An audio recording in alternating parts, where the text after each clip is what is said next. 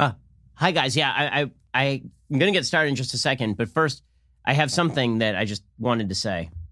Vi que tu mirada ya estaba llamándome. Muéstrame el camino que yo voy. Soy Ben Shapiro y este es el show de Ben Shapiro.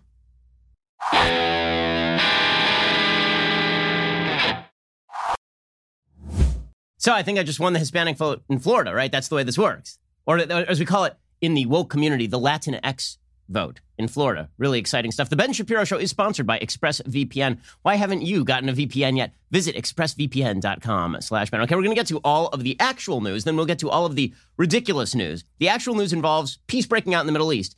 The stupid news involves Joe Biden not being an actual person able to say words. And also, Donald Trump deciding it's a great idea to do a long form interview with George Stephanopoulos and his cadre of people who hate Donald Trump. We'll get to all of that stuff in just a moment. First, let us talk about the fact that there's an enormous amount of uncertainty in the market right now. You may have noticed things be crazy. Things are wild out there. And this means that you want to diversify at least a little bit into precious metals. I've been telling you since 2016 to invest in gold. If you had listened to me then, you would be a lot richer now. That was back when gold was 1300 bucks an ounce. Now it is hovering around historic highs, and around the corner is a contentious presidential election. Who the hell knows what else? I mean, remember where we were in January and we thought things were volatile then when the president was getting impeached? Yeah, yeah, good times. Well, if you haven't yet reached out to Birch Gold to diversify part of your IRA or 401k into a precious metals IRA, or just purchase physical gold or silver from them, go ahead and do it today. Text Ben to 474747 and get a free information kit on protecting your savings with gold. Listen, I buy gold. I trust Birch Gold. I have been for years. They have an A plus rating with the Better Business Bureau, countless five star reviews. Give them a call, ask all of your questions, get to know them, and then when you feel comfortable, take a little bit of your money and put it in precious metals. Text Ben to 474747. Open a precious metals IRA today. Again, text Ben to 474747 to get started. Okay, so before we get to the actual news of the day, big announcement. Are you ready for it? Big, big, big, big, big announcement. So, I have been asked 1,000 times over the past few years, why in the world are you in California? Like, why? Why would Daily Wire stay in California? I mean, this place has turned into a hellhole. All you do all day long on the show is just complain about how bad California has been. And the answer was that I've been in California literally my entire life, except for a three year stint when I was at Harvard Law School in Boston. Aside from that, I've spent my entire life in California. And I love this state. It's a beautiful state. It's a state with a lot of culture and a lot of fun to it. You know, it's a, it's a great place in terms of activities. You got the beach nearby, you got Disneyland. And then over time, it just became a hellhole. And it has become a hellhole at this point. And so yesterday, we here at the Daily Wire announced that we are moving the entire company to Nashville. So just yesterday, Governor Jerry Brown, former governor of California from 1975 to 1983, and then again from 2011 to 2019, he said, Where are you going to go? Where are you going to go? You can't, you know, okay, you, you say that California's bad. Where are you going to go? The answer is we are going to Nashville. We are taking the entire company and we are picking up and we are leaving and we are putting our headquarters in Nashville. Okay, that, that is where the company will now be located. We're taking all 75 of our jobs and we're taking our tens of millions of dollars in annual revenue and we are moving all of that outside the state of California. And this is specifically and really only due to the crappy governance of the state. It is not because we are foreign to the state. Again, I've lived here my entire life. My business partner, Jeremy Boring, has been here for 20 years. My parents have been here longer than I've been alive. We're not doing it because we dislike California, because we are newbies, because we couldn't take the heat, anything like that. I've been here the whole time. We are leaving because this place has become so horribly governed that if you have the means to get out, and if you have a company relying on you, and if you have employees who are relying on you, you are going to leave. We are but the tip of the spear. We are not the only ones. Elon Musk has already decided to leave the state. He'll probably be taking a lot of employees with him over time. Joe Rogan has already left the state. We are leaving the state as well. Again, we are taking 75 employees who are based in California and we are moving. We have about 100 employees across the country.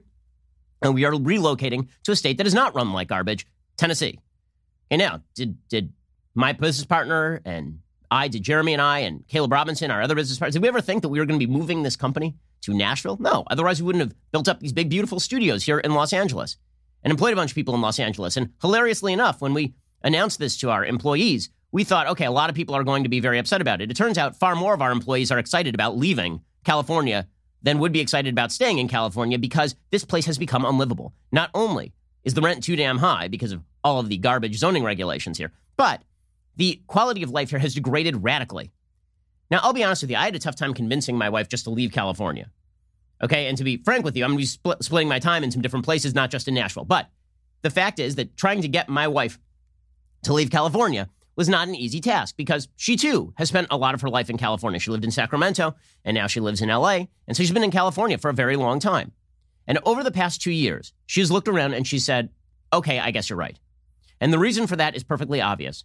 Between the city of Los Angeles deciding that they were going to cede the entire city to low level criminality, they were not going to enforce the law, they were not going to keep the streets clean, they were not going to make it livable for me to allow my children to play outside of our front gate without adult supervision, between them allowing the streets to become incredibly dirty and dangerous because here's the reality if I let my kids walk around the neighborhood, they will stumble across two open needles during the course of that walk because the city has specifically told law enforcement they can't do anything about the rampant homelessness problem that has plagued Los Angeles. There are 66,000 homeless people in LA County. Every single underpass in LA has entire living facilities for homeless people. This is not, by the way, sympathy to the homeless, many of whom really need serious help. They are drug addicted or mentally ill.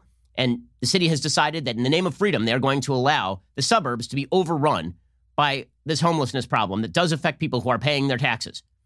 Okay, between that, between the fact that they've decided to defund the cops and move away from allowing the police to do their jobs entirely, between the increased taxes and the higher levels of crime and the lower levels of cleanliness, between the fact that God decided to plague the state with a giant wildfire spate over the last several years, apparently.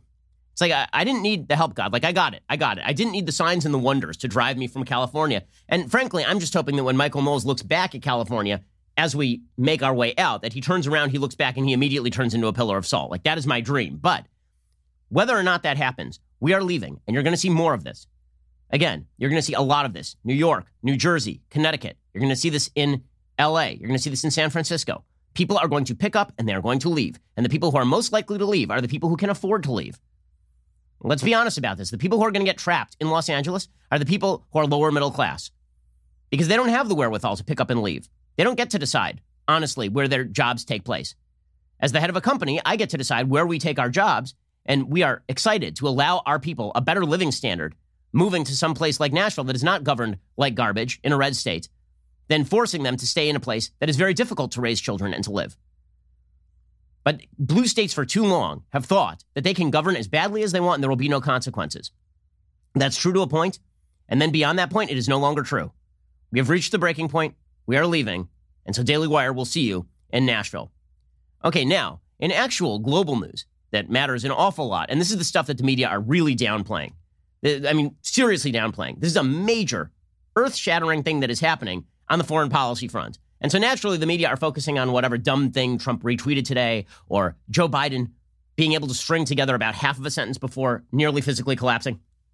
The actual big news of the day yesterday was that Donald Trump facilitated a major Middle Eastern peace deal. The media were beside themselves over this. They could not believe it.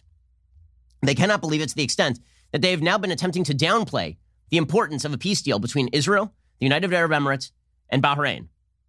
Okay, and and by the way, there are going to be a bunch more countries that sign on. I would assume that Morocco will sign on. I assume Sudan will eventually sign on. Oman came along as well. They, they were actually at the signing ceremony. And the end goal eventually will be the Saudi Arabian government recognizing the state of Israel, which is something that has never happened. And the media have been trying to downplay this. The reason they've been trying to downplay this is because the entire peace deal that has emerged in the Middle East is a direct rebuttal to decades of received wisdom in foreign policy circles from morons like Thomas Friedman and Ben Rhodes and the Barack Obama administration and the Clintonites. That received wisdom was Israel would never be able to live in safety and security unless they made concessions to Palestinian terrorists. That all conflict in the Middle East sprang full blown from the conflict between the Israelis and the Palestinians. And that is a lie. It was always a lie. It was never true. The Palestinians were merely a club that was being wielded by various countries that hate Israel in order to distract their own populations from the crappy governance in those countries and to give them a reason to hate Israel as opposed to looking to broader concerns. Now, countries that are looking forward and realizing that they have to shore up their regimes, countries looking forward and realizing that there are actual existential threats, that Israel does not care about Saudi Arabia, does not care about the UAE or Bahrain, is not trying to invade anyone, that Israel just wants to exist in safety and security, those countries are looking to Iran and going, oh, wait, those guys want to take us over. Those guys are interested in harming us. And so they formed a de facto alliance for, with Israel, and normalized relations were the first step in that sort of de facto alliance. There will be technology sharing, there will be economic sharing. This is an amazing moment. It's a complete realignment. And the realignment not only happened in spite of the conventional wisdom, which suggested that the only way peace would break out in the Middle East is if the United States pushed Israel into concessions. It completely rejected that. In fact, peace only broke out in the Middle East because the United States made clear it was not going to force Israel into concessions. The Trump administration, by making obvious that Israel was going to be able to pursue its own foreign policy, that Israel is going to be able to strengthen itself, by moving the embassy to Jerusalem, which is a statement that Israel's capital is never going to be given away, it will never be divided, a statement that the Golan Heights will never be handed over to Syria or any other country. Once the United States made that clear, other countries went, okay, well, I guess this is just a foregone conclusion. Which, by the way, is what the approach should be to the Palestinian issue as well, which should be Israel is not giving up any of the settlements it has already built. That is obvious, it is true. And once you accept that, and once you accept Israel's existence, and you accept that Israel isn't going away, then maybe you can talk about peace. Israel is not going to be swamped by millions of Palestinians who believe that they should be allowed to live inside Israel proper, despite the fact that they live inside a, a separate governed entity called the Palestinian Authority or Hamasistan in Gaza Strip. In other words, reality is a better predicate for peace than fantasy nonsense, than utopian garbage that has been pushed by Democratic and Republican administrations alike up until Trump. By setting up a realistic assessment of what exactly is the truth in the Middle East, which is that Israel is here to stay, that Israel has certain interests that is going to pursue, and that other countries have interests they are going to pursue, and that people don't spend all of their time thinking about Israel that actually most of the conflict in the Middle East over the last 50 years has not involved Israel. That if you're looking at the biggest conflicts in the Middle East, whether it's the Iran Iraq War, which killed a million people, or whether you're looking at the Gulf War or Gulf War II, whether you're looking at ISIS or whether you're looking at the war in Yemen, most of the major conflicts in the Middle East have been Sunni Shia conflicts. They have not, in fact, involved Israel at all, which means that maybe there's a lot of room to make peace. And that's what happened yesterday, is that that became absolutely clear. It rejected literally decades of received wisdom from the wisest foreign policy minds, and the wisest foreign policy minds could not stand it. They could not handle it. How could this idiot, Jared Kushner, have solved this problem? How could that moron, Donald Trump, have solved the problem? Maybe because they rejected wisdom that had no evidentiary basis. Maybe because they looked at the world situation and they realized that your idiotic notions that Jews lay at the center of all the problems, that was actually the problem. Maybe they realize that people have countervailing concerns that actually affect them in their daily lives. In a certain particular way, the received foreign policy conventional wisdom, it sort of mirrors the sort of Robin DiAngelo anti-racism movement. There are all these problems in the world, but only white liberals can solve them. There's systemic racism and evil, and all of America's systems are bad. Only white liberals can solve. This was the received wisdom in Europe and in America. Only the Americans could solve. Right? Sure, we had nothing to do with the Middle East, really. But only we could solve, and only we could solve by getting the other quote unquote European people. And there, there is this perceived wisdom. I mean, this is something Barack Obama said that Israel was really formed in the aftermath of World War II, and that was the connection. Yeah, this is still the received wisdom in Europe, is that the Jews in Israel are sort of expatriate Europeans, which is nonsense. Okay, there's been Jewish connection to the land of Israel since the land of Israel started to matter to anyone at any time. Okay, but th- that sort of received wisdom was the predicate for a lot of bad foreign policy, got a lot of people killed. And now peace is breaking out because that received wisdom has been rejected. So yesterday, President Trump gets up at the White House in this historic signing ceremony, and he says, We're here to change the course of history. We're here this afternoon to change the course of history. After decades of division and conflict, we mark the dawn of a new Middle East. Thanks to the great courage of the leaders of these three countries, we take a major stride toward a future in which people of all faiths and backgrounds live together in peace and prosperity. In a few moments, these visionary leaders will sign the first two peace deals between Israel and the Arab state in more than a quarter century. That's kind of a big deal, right? You would imagine that would lead all of the newspapers, right? That would be the chief headline. It is not the top headline at the New York Times. It is not the top headline at the Washington Post. It is not the top headline at CNN. It just fell out of the news. Imagine if Barack Obama had actually cut some sort of peace deal. The Iran deal was the headline for weeks for the mainstream media. What a genius diplomatic move. It was the worst diplomatic move, by the way, in modern American history. I mean, a horrible move. Such a horrible move that it actually created a countervailing alliance between Israel and the Sunni nations. That's how bad the Iran move was. In opposition to the United States backing Iran, an entire alliance formed between the Jews and the Arabs. I mean, that's you got the Jews and the Arabs on the same side specifically because Barack Obama was such a bad president. Understand that that's what happened here. Okay, we'll get to more of that historic signing ceremony and why it matters and why it really is a feather in the cap of the Trump administration that the media are deliberately ignoring. We'll get to that in a second. First, there are a thousand reasons why protecting your home matters to you. Ring has security products for every corner of your home, inside and out. As I've been mentioning, LA is degrading and degrading quickly. And while we may be leaving LA, we're still going to put ring devices wherever we go because the fact is that I'm always worried about safety and security at my home. Also, I have young children. I want to be able to keep an eye on them no matter where I am because little kids, they're little suicide machines. They're constantly trying to kill themselves. I want to make sure that I know where they are at all times. This is why I love Ring. With Ring, you can keep an eye on your home no matter where you are directly from your phone. If somebody stops by or something is going on, Ring will let you know. It's peace of mind anytime knowing that your home is protected. Get a special offer on the Ring Welcome Kit at ring.com slash Ben. It comes with Ring Video Doorbell 3 and Chime Pro. It's the perfect way to start your Ring experience. Plus, free two-day shipping. Go to ring.com slash Ben. That is ring.com slash Ben. Go check them out right now. You can see and speak to whoever is at your door from anywhere with video doorbells. You can keep an eye on every corner of your house with easy-to-install indoor and outdoor cams. You can protect your whole home with Ring Alarm, a powerful, affordable whole home security system you can easily install yourself. Go check them out right now at ring.com slash Ben and get that special offer on the Ring Welcome Kit with the Ring Video Doorbell 3 and Chime Pro. A great way to get started securing your home. Ring.com slash Ben. Okay, President Trump also announced yesterday that this was just the beginning, that nine more nations could join, including apparently Saudi Arabia. Nobody thought of the plan that I thought of. And it's going around the back door. I call it going around the smart door and coming in a different way. And we have many other countries going to be joining us, and they're going to be joining us soon. Uh, we'll have, I can, I mean, I think seven or eight or nine. We're going to have a lot of other countries joining us, including the big ones. I spoke with the King of Saudi Arabia. At the right time, I do think they will come in. Yes, I do. Okay, well, that would obviously be the major move. And here's the reality, obviously. Bahrain is not joining this deal without Saudi permission. And even the UAE deal, Saudi has allowed its airspace to be used for commercial airliner movement between the UAE and Israel. Trump added, we have a lot more deals like this. You know, for, for a guy who's been ripped up and down for not being able to make deals, this is a pretty historic deal, is it not? It's gotten rave reviews, even from the New York Times and Tom Friedman and a lot of people that don't like Donald Trump too much. They've given it literally rave reviews. So this is one deal, but we have many others like this. Look, our country's been stagnant for many years. We did nothing but give our money away, give our wealth away, and give our jobs away. And now we stopped that. We stopped that three and a half years ago. Okay, he is not wrong about his ability to to make deals, at least in the Middle East. So Benjamin Netanyahu got up and gave a speech. Now, another note about the idiotic nature of our foreign policy media here in the United States. Their line has been only left wing Israeli governments will make a deal.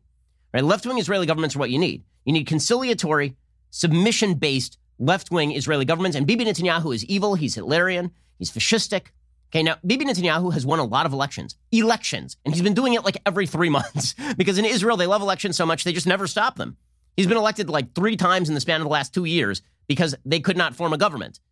Okay, so Bibi Netanyahu, this horrible right winger, who happens to be one of the more historic Israeli prime ministers in history, right? I mean, just more most important by any stretch of the imagination. Here are the governments that have cut peace deals. Okay, the governments that have cut peace deals have been, in order, Menachem Begin, right, which is a peace deal by Likud with Egypt. That was a peace deal. We have seen Ariel Sharon attempt to cut a peace deal. And by the way, engage in the Gaza withdrawal, which was actually a huge mistake.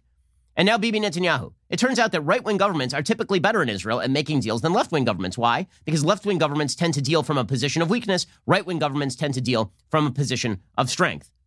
Here is Bibi Netanyahu pointing out that, you know, while the entire media seems to think that this is all about Trump, it is not. This is about making a better world for people living in the Middle East. As a, as a person, Bibi Netanyahu served in Israel's special forces, and whose brother Yoni Netanyahu uh, was famously killed during the Entebbe raid. And he talks about how people who have been wounded in the in the causes of peace cherish peace more than anybody else.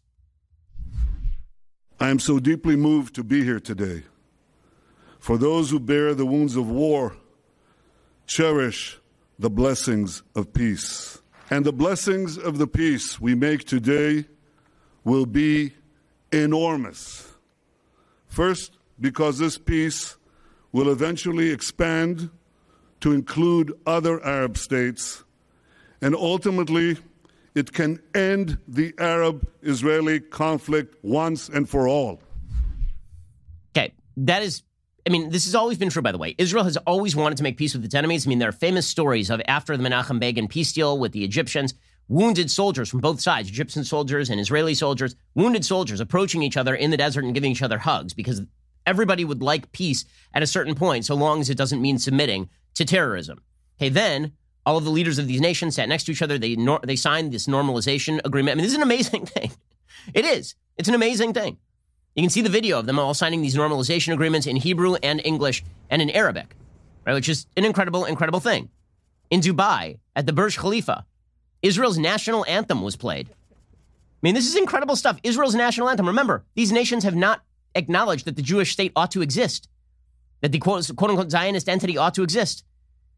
Here is video of Israel's national anthem being played at Burj Khalifa in Dubai.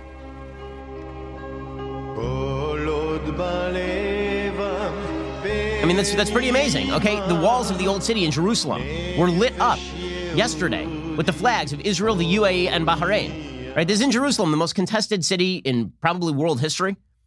And you have a Jewish flag and two Arab Muslim flags flying alongside each other on the walls of the old city of Jerusalem. That's an amazing, amazing sight. So this is historic stuff. So how does the media treat all of this? By pretending that it's not important at all. So Vox's Aaron Rupar, who is just a moron. I mean, just a dud. He tweeted out, reality check. Israel has never gone to war with UAE or Bahrain. Oh, well, I guess it doesn't matter then. I guess they were best friends. Israel has never gone to war with the UAE or Bahrain. Oh, all right. Well, officially, the, Uni- the United States never went to war with the Soviet Union. Seriously, officially, there was no war between the United States and the Soviet Union. I guess that if they'd signed some sort of peace accord, then that wouldn't have meant anything because they were never officially at war. Makes perfect sense. The United States has never been officially at war with China. If we signed some sort of agreement that radically de escalated tensions, that probably would be non historic as well. Moron. These people are just, I'm sorry, they're so stupid.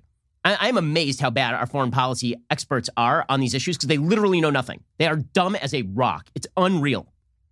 We'll get to more of the media's stupidity on this because they completely blew it.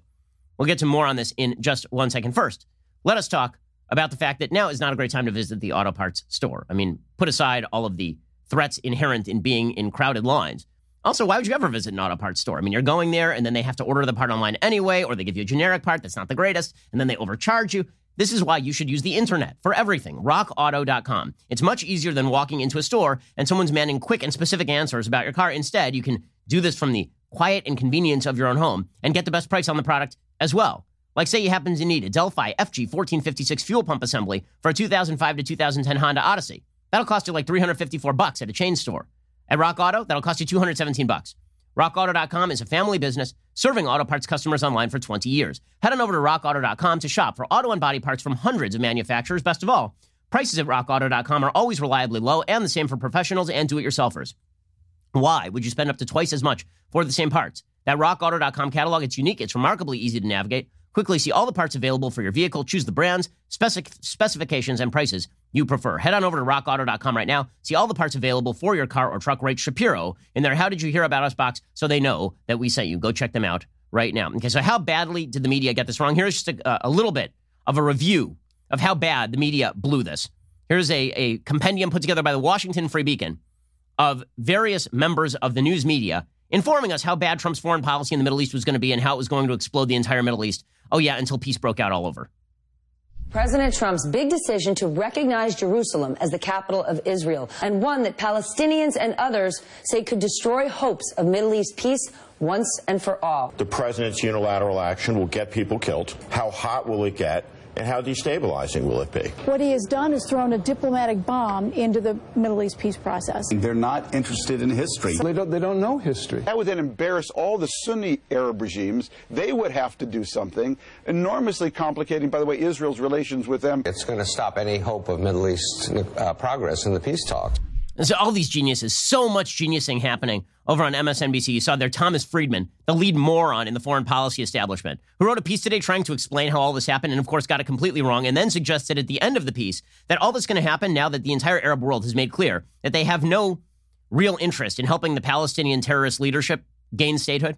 Thomas Friedman's suggestion is well, I guess that'll just put pressure on Israel to actually make concessions to Palestinian terrorists. Yeah, sure, Thomas Friedman, you stupid ass. I mean, these, these idiots. Yeah, if you move the embassy to Jerusalem, the world is going to burn.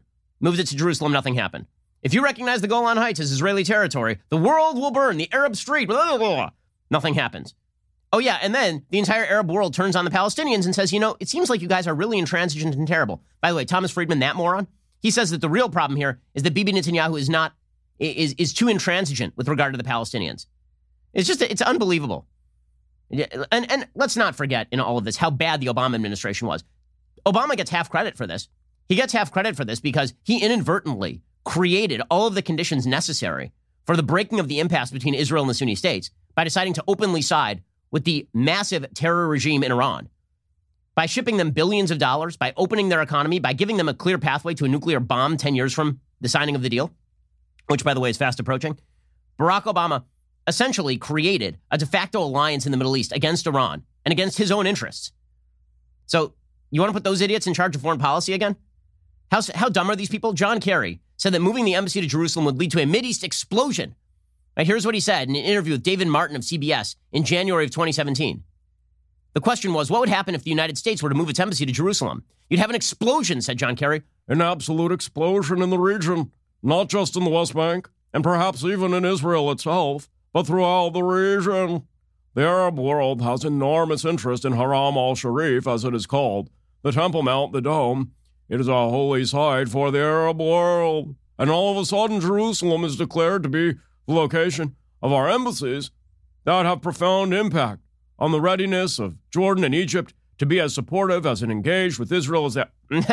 you moron. You dolt.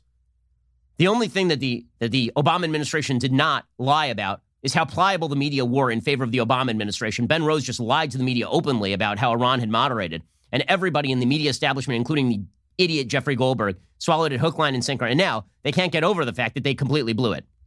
And this is why you end up with the media trying to downplay this. Juan Williams yesterday. I mean, I, I like Juan as a person, but this is so stupid. Juan on Fox News yesterday tried to explain that this entire Middle Eastern deal was just a distraction. It was just a distraction, you see. Why is Nancy Pelosi calling it a distraction? Well, because it is. You know, this is a moment when you could look at the situation and say, the real trouble here is between the Palestinians and the Israelis, and that situation has not been helped. But the real action here is in the United States giving arms, giving serious arms to UAE, uh, potentially to go after the Iranians. And so what we're doing is stirring up a proxy war. Oh, that's what we're doing is stirring up the, the proxy war has already been there, Juan. I'm sorry, the, the centrality of the Israeli Palestinian issue has been resolved. It is not central. It has not been central. It is a lie that it ever was central. Okay, and the New York Times, meanwhile, printed what has to be the dumbest column on this, called A White House Ceremony Will Celebrate a Diplomatic Win and a Campaign Gift. This is by geniuses Michael Crowley and David Halbfinger.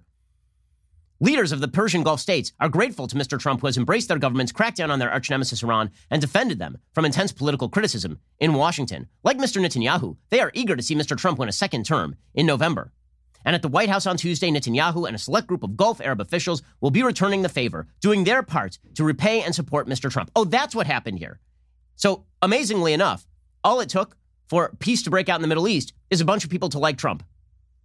Okay, now in reality, this, this has very little to do with their personal relationships with Trump. And it has everything to do with the fact that all of the interests align, specifically because Democrats promulgated crappy policy in the Middle East.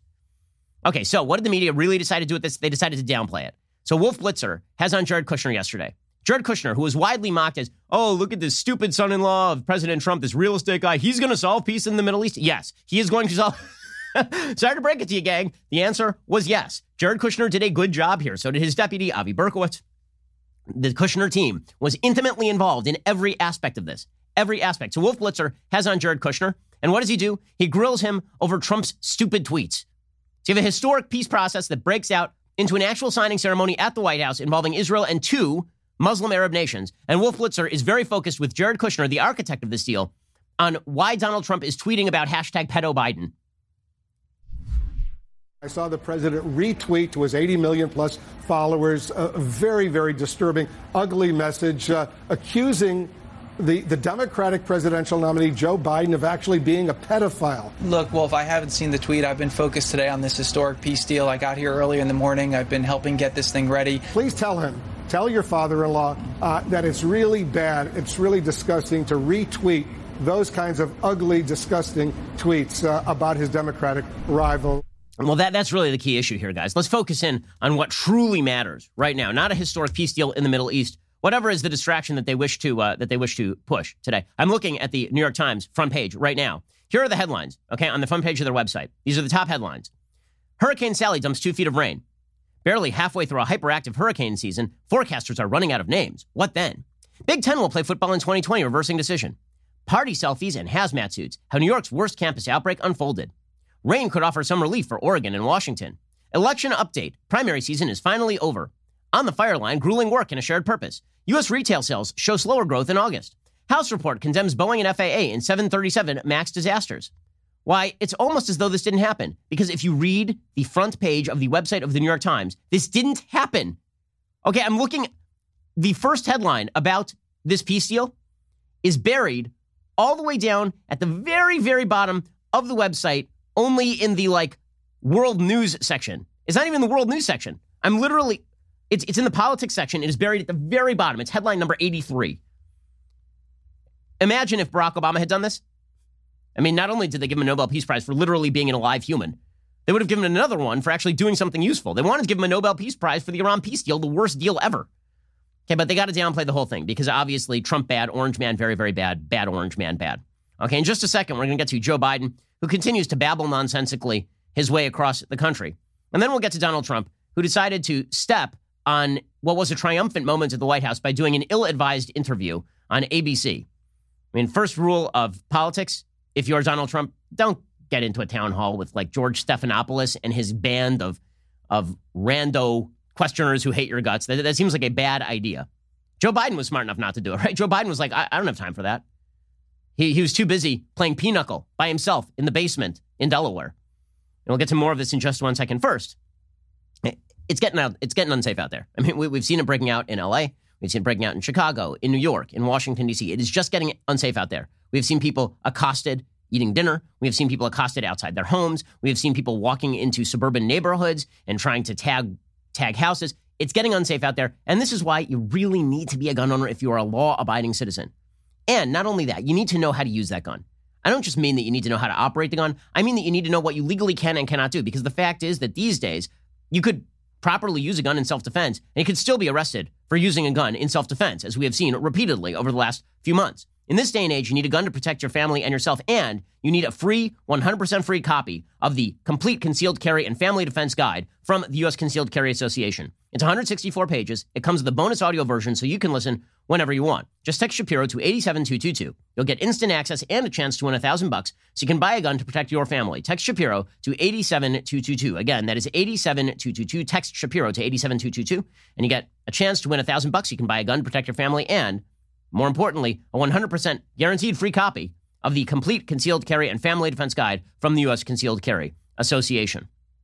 Okay, as part of our Daily Wire audience announcement, there are a number of ways that you can take in this podcast. You can listen on Apple Podcasts, Spotify, or another podcast app. You can also watch our podcast on YouTube, Facebook, or over at dailywire.com. Here's the bottom line we're making our content available to you anywhere you watch or listen. And now we are introducing a new, upgraded experience. Ooh. Ah, Daily Wire is now on Apple TV and Roku, so members can enjoy all of the visual elements on this podcast on your big screen, either live or on demand. Find the Daily Wire on Apple TV or Roku and download today. You have to be an insider member to watch live, so head on over to dailywire.com slash Shapiro. Use code WATCH at checkout to get 15% off your membership purchase. The deal's not going to last long, so act fast if you want live shows on your big screen, plus the one-of-a-kind, highly coveted, never duplicated, often imitated leftist tears tumbler. Ooh, again, that is dailywire.com slash Shapiro to get 15% off with code WATCH and download the Daily Wire on your Apple TV and Roku today. Also, quick reminder if you are watching this on YouTube right now, you should head on over to the Ben Shapiro YouTube channel because starting at the end of September, we're going to be shifting all of these broadcasts over to just that channel. You can't just subscribe at Daily Wire at YouTube and then get the, the show. You actually have to go over to the Ben Shapiro channel and subscribe. So pause whatever you're doing right now, head over there, just hit the little bell, and then you will be subscribed over there. You're listening to the largest, fastest growing conservative podcast and radio show in the nation.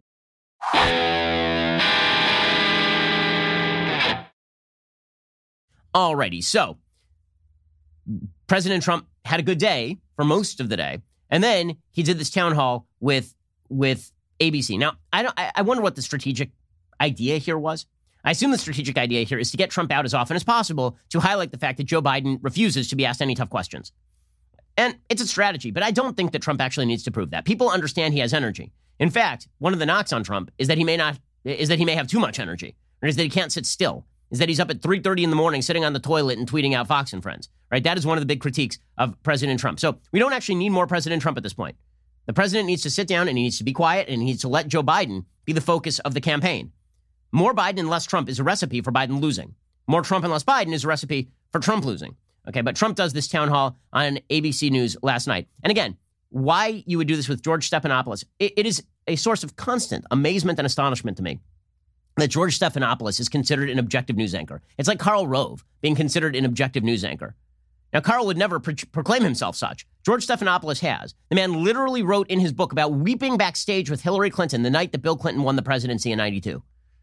He is, George Stephanopoulos is a Clintonista. He was on, I believe, it was the cover of Time magazine with Bill Clinton. Like the, the idea that that guy's an objective news anchor just demonstrates how ridiculous our mainstream media are. So Trump never should have done this. And his media people honestly should be ashamed of themselves for putting Trump in this situation. And then Trump demonstrated that he didn't prep. It really was not a particularly good showing. And, and again, let the headline be the headline. The headline is you just made a major peace deal in the Middle East. Let that headline be the headline. Instead, he goes on ABC News. And the thing was stacked. I mean, there's no question the thing was stacked. What I mean by that is that you didn't see a lot of questions about, you know, President Trump, here are all the wonderful things you did. Can you explain them? Now, every question to Biden would be that, right? Every question would be, Joe Biden, you're, you're such a compassionate, wonderful man. Explain to me how compassionate and wonderful you are and how bad your opponent is. Every question for Trump, of course, was why are you a racist? Why don't you care about people like me dying? So, for example, a black pastor was, uh, was brought forth to ask the president why his slogan, Make America Great Again, is racist. Like, this is an actual question asked at a town hall. You've coined the phrase "Make America Great Again." Right. When has America been great for African Americans in the ghetto of America?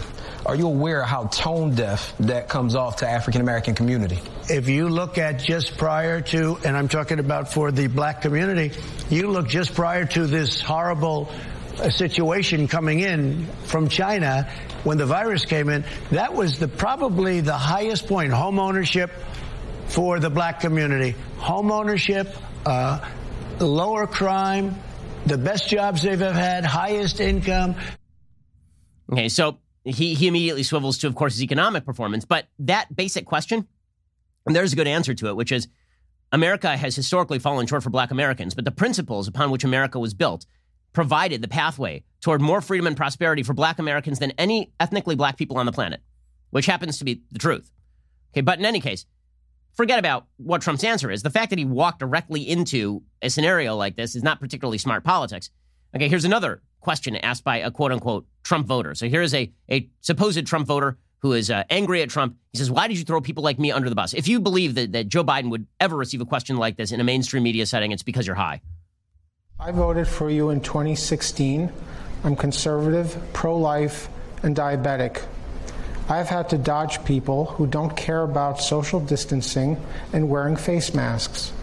I thought you were doing a good job with the pandemic response until about May 1st. Then you took your foot off the gas pedal. Why did you throw vulnerable people like me under the bus? Well, we really didn't, Paul. We've worked very hard on the uh, pandemic. We've worked very hard. What is that question even supposed to mean? Honestly, China. wh- They why did you throw never let it vulnerable people like me under the bus? What does that mean? Throw vulnerable people like you under the bus? And what specifically is the question there? So again, Trump, yeah, shouldn't have done this particular town hall. It is not smart. You don't need more of him out there. There's plenty of Donald Trump out there. I don't think anybody has a shortage of Donald Trump. If, if we were looking at like shortages on the menu, this is not one of them. There's plenty of that in the back. Right? We've got plenty of Trump in the back. There's plenty more where that comes from. And then, of course, you had the typical kind of Trump botcheries, right? So you had Trump being asked about face masks, and he specifically asked about it.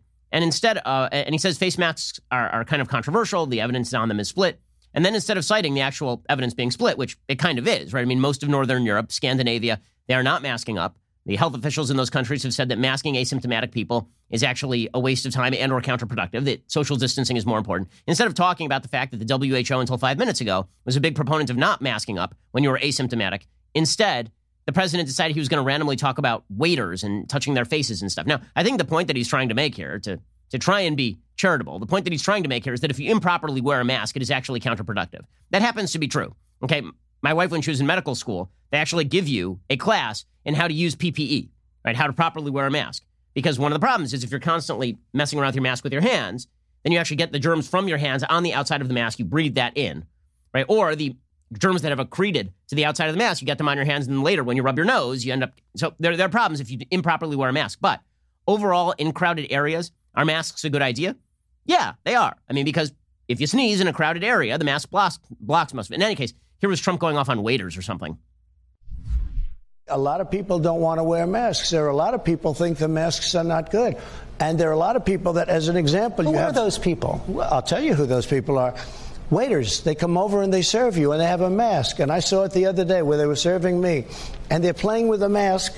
I'm not blaming them, I'm just saying what happens. They're playing with a mask, so the mask is over and they're touching it and, and then they're touching the plate. Uh, that can't be good. Okay, so uh, again, is this useful stuff? No, it is not useful stuff.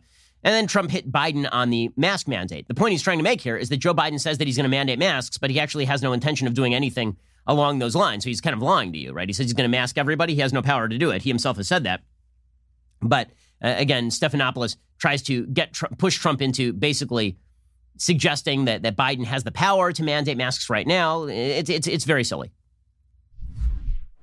Well, I do wear them when I have to and when I'm in hospitals and other locations. But I, I will say this uh, they said at the Democrat convention they're going to do a national mandate. They never did it because they've checked out and they didn't do it.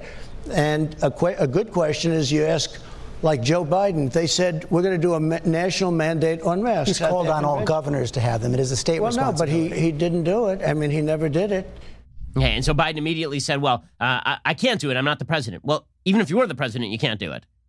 Right? I- I- In any case, was this a good idea for Trump on a day of foreign policy triumph? No, this is a bad idea for Trump. Now, here's the thing: I think most of this is baked in. Just politically speaking, just putting on the analyst hat, most of this is baked in. When I say most of it, I mean nearly all of it. People know who Trump is. They believe what they're going to believe about Trump. The person who still has play in his numbers is Biden. So Biden's numbers have been pretty stable throughout, but Biden is one falling off the stage Bob Dole 1996 moment from his numbers cratering. Because the fact is that Joe Biden is not with it. He is not. And I know that that's a lot for, for Trump to gamble on. Right? Trump is basically gambling on a couple of things at this point. One, that the American people will wake to the fact that the Democratic Party has moved in an incredibly radical direction. And two, that Joe that the American people would believe that, that Joe Biden being unhealthy means that Kamala Harris will be president. And frankly, Biden and Harris have been underscoring that idea. So yesterday, Kamala Harris, in the middle of a, a presser, she literally said that she would be leading a Harris administration. They're not saying the quiet part out loud. Here is Kamala Harris. I mean, get a get a food taster, Joe. A Harris administration together with Joe Biden. A Harris administration together with Joe Biden. Who's running for president again? Then Biden yesterday botched it himself. He called it a Harris Biden administration as opposed to a Biden Harris administration. Harris Biden administration is going to relaunch that effort and keep pushing further to make it easier for military spouses and veterans to find meaningful careers, to ensure teachers know how to support military children in their classroom. Well, that Harris Biden administration is the threat there, is it not? So that is Trump's case, right? Trump's case is twofold. One, that he's unhealthy, so he can't handle the job. But more importantly, if he's unhealthy, Kamala Harris ends up being president. And un- unfortunately for Biden, he the more he is out in public, and this is why they're minimizing his public appearances. So I understand again that the, the kind of thematic attempt by Trump to get out there a lot so that he can show that Joe Biden is not as lively and with it, and that maybe he's unhealthy. I get all of that. I do. I don't think Trump needs to do that. I think Trump should go to the basement and he should let Joe Biden have to make public appearances because every time he makes a public appearance, it gets more and more desperate. So, yesterday, Joe Biden was speaking at some sort of forum for Latinos, or as the Democrats and the woke call them, Latinx, which, by the way, is a descriptor no Latino or Hispanic person I've ever heard of actually uses for themselves. It is not, in fact, a popular term, except among social justice warriors who believe that they get to name Latino and Hispanic people what they want to name them. Joe Biden came out at this event playing Despacito on his phone. This is about as awkward. Remember that time when Donald Trump put out a tweet in the middle of the 2016 campaign? And it was just a picture of him on his plane eating a taco bowl. And he was like, I love Mexicans, taco bowl. And everybody's like, what now? And it was really, really funny and ridiculous. Joe Biden just one upped him. Here's an awkward old man playing Despacito. I just have one thing to say. Hang on here. All right. Oh my God. There you go. Dance a little bit, Joe. Come on. I tell you, my man. I tell you what, if I had the talent of any one of these people, I'd be, I'd be elected president by acclamation. You know, if I had the talent of any one of these, I don't know what I'm listening to. My hearing aid is low, and also, uh, who are these people I'm talking about? The talent of anyone? Are we talking about Mexicans or Guatemalans? Joe Biden, high energy individual. Also, uh, again, maybe I'm not sure this is all baked into the cake. Maybe it is. Maybe Joe Biden's senility is baked into the cake, but maybe not, right? Because every time he goes out in public, he babbles nonsensically like an idiot. As I've said before, the presidential debates will be something to behold. Donald Trump has said he's not going to prep for it, which again is idiotic. You have to prep for your debate. You have to prep for your debate. It matters. This is one of the only debates that matters. The bar is so low for Joe Biden that if he doesn't physically fall on his face and start drooling oatmeal bits, then he will probably be declared the winner by the media. So that means that Donald Trump actually has to show up. So not prepping for it is really dumb. But is it all baked into the cake that people realize just how badly Joe Biden has degraded? Here was Joe Biden babbling yesterday about quartermasters. What in the world is going on in this clip? Because if you could take care, if you were a quartermaster, you can sure and hell take care of running a you know department store uh, thing, you know, where in the second floor of the ladies' department or whatever. You know what I mean? Your future president of the United States, virile, young, with it. If you're the quartermaster of the ladies' department in the Revolutionary War and they were quartering troops in your in your house with corn pop and cream of wheat, Denny's, early bird dinner. Well done. Also, uh, yesterday, Joe Biden struggled to remember Barack Obama's name, which is weird because the only person who has ever made Joe Biden's career worth a damn is, is the man named Barack Obama. Here he was yesterday.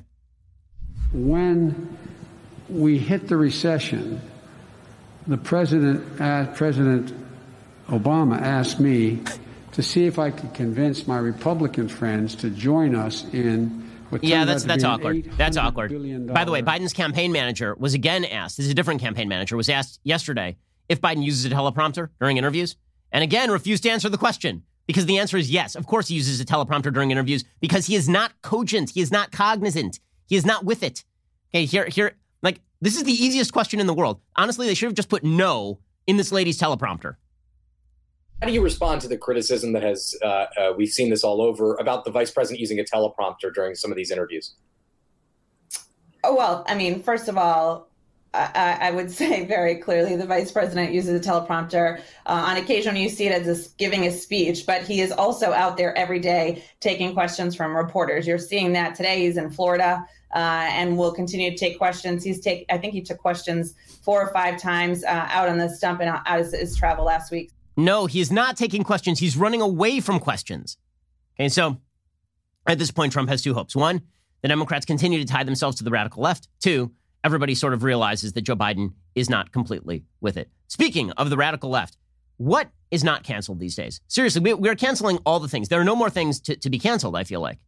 Uh, I feel like we're going to have to live basically in a vacuum. We're all going to be ejected into space where there's nothing left to be canceled. They're not even atoms left to be canceled. We're just going to be in a complete vacuum. And that's that's the real way to get woke is we'll all be dead, but at least we'll be floating in a vacuum. That'll, that'll be exciting stuff. Vox has a piece. Vox.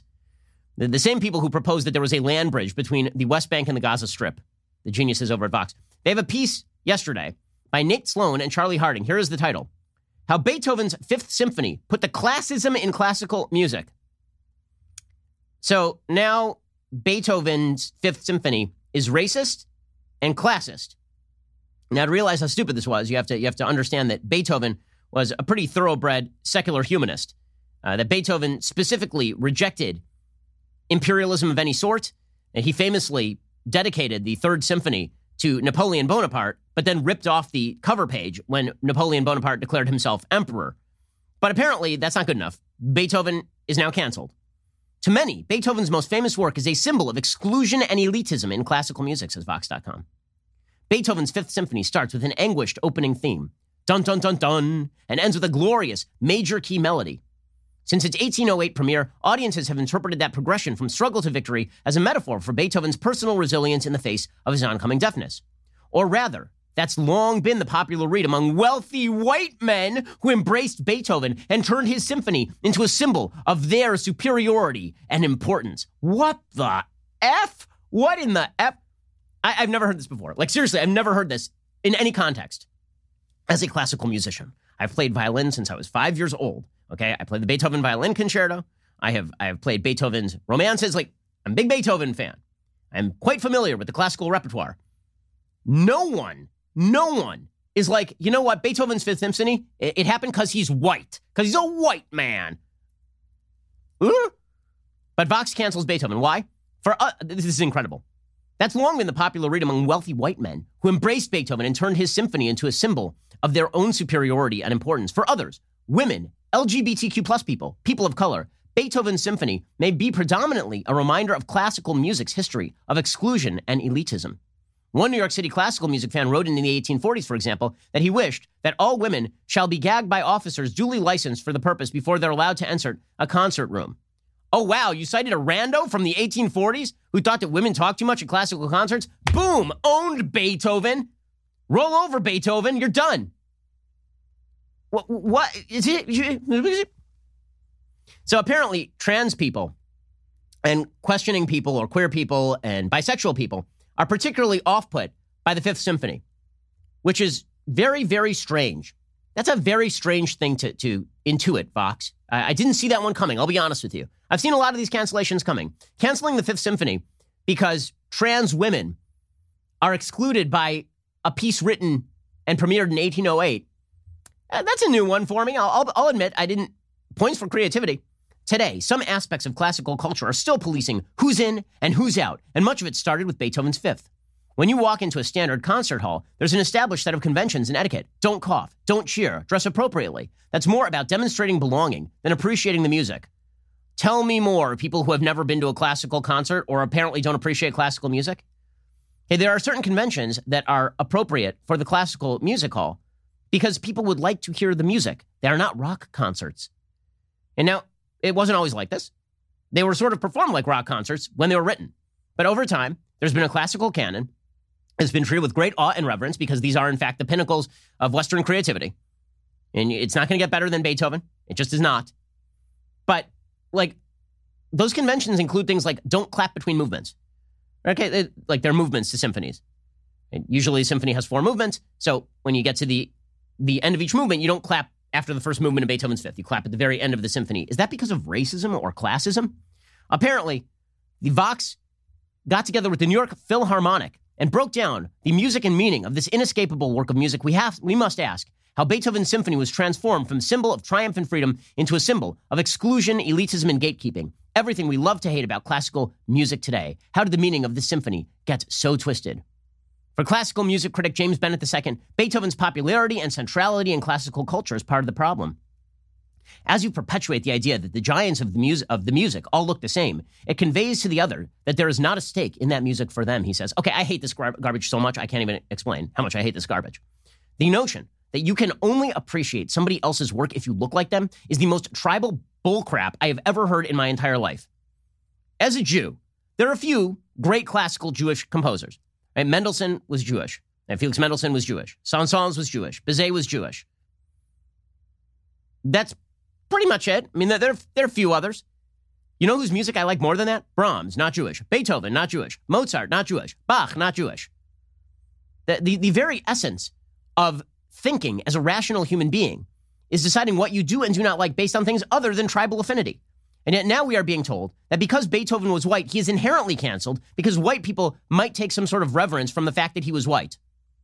Now, what's weird about this is these exact same people will say, you know what we need? We need more black composers who are given their proper due because that will make black people feel good about themselves. Well, you can't have it both ways. Either you should say that great music should be appreciated for being great music, and that we should appreciate Duke Ellington because Duke Ellington was a fabulous musician, rather than because Duke Ellington was black, and we should appreciate Beethoven because he was a fabulous musician, rather than because he was white. Or you have to make the claim that we should appreciate Duke Ellington for his blackness and Beethoven for his whiteness. But you can't have it both ways. But this is the way that the left would like it. New York Philharmonic clarinetist Anthony McGill, one of the few black musicians in the ensemble, agrees that Beethoven's inescapability makes classical music appear monolithic and stifling. He likens the inescapability of the Fifth Symphony to a wall between classical music and new, diverse audiences. If you pretend like there's no other music out there, that Beethoven is the greatest music that will ever matter, says McGill, then orchestras will alienate new listeners since we're not promoting any of the composers alive today that are trying to become the Beethovens of their day. Okay, let me just point out none of the people trying to become Beethoven are Beethoven. The New York Times recently put out this long piece, including a bunch of little snippets of modern classical music. I tried, man. I tried. I listened to every single one of those little snippets. And for the most part, they sucked. They are not listenable.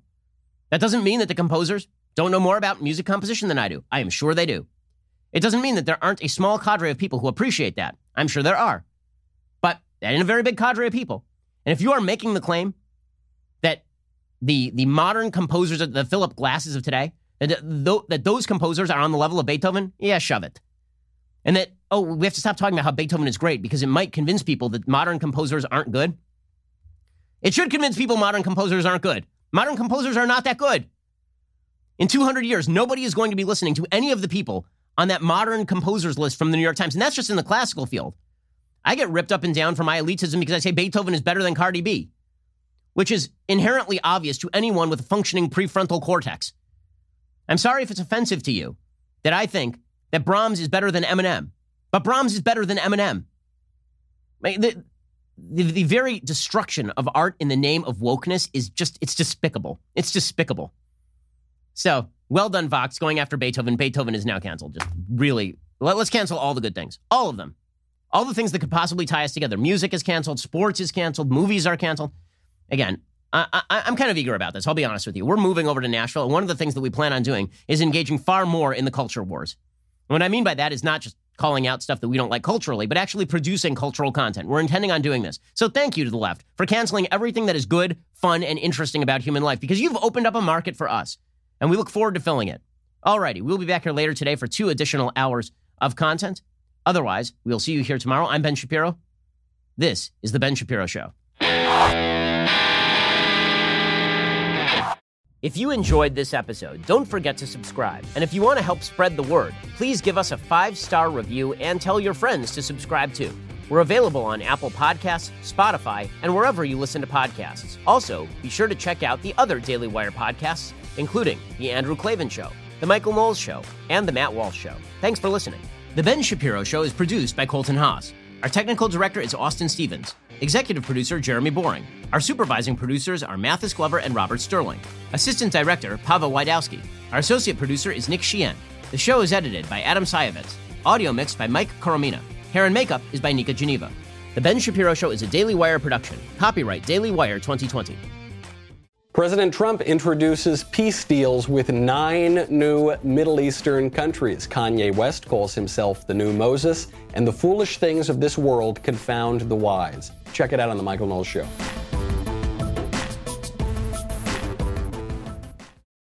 We'll get to more on this in just one second. First, let's say you were a stormtrooper and you were enjoying a nice meal of roasted Ewok in the Death Star mess hall. Well, all of a sudden you hear the voice of Alec Guinness saying, Use the Force, Luke. The next thing you know, the entire place is going up in flames around you. And it's at this moment you really wished you had life insurance. Make life insurance part of your financial planning this year. Start shopping right now with Policy Genius. Find the right policy and protect your family. Policy Genius makes it easy to compare life insurance quotes from top companies and find your lowest price. Luckily, Policy Genius helps you compare your options from top companies and their team of licensed experts. Well, they're on hand to help talk you through it. No added fees. Your personal information remains private. It's super satisfying to check life insurance off that to do list. A good life insurance plan can give you peace of mind that if something happens to you, God forbid, your family will be able to cover mortgage payments, college costs, or other expenses. Life insurance through your workplace might not offer enough protection for your family's needs. It's not going to follow you if you leave your job. Head on over to policygenius.com right now. Save time and money. Give your family a financial safety net with Policy Genius. Head on over to policygenius.com slash Shapiro or click that link in the description. Get your free life insurance quotes. See how much you could save. That's policygenius.com slash Shapiro.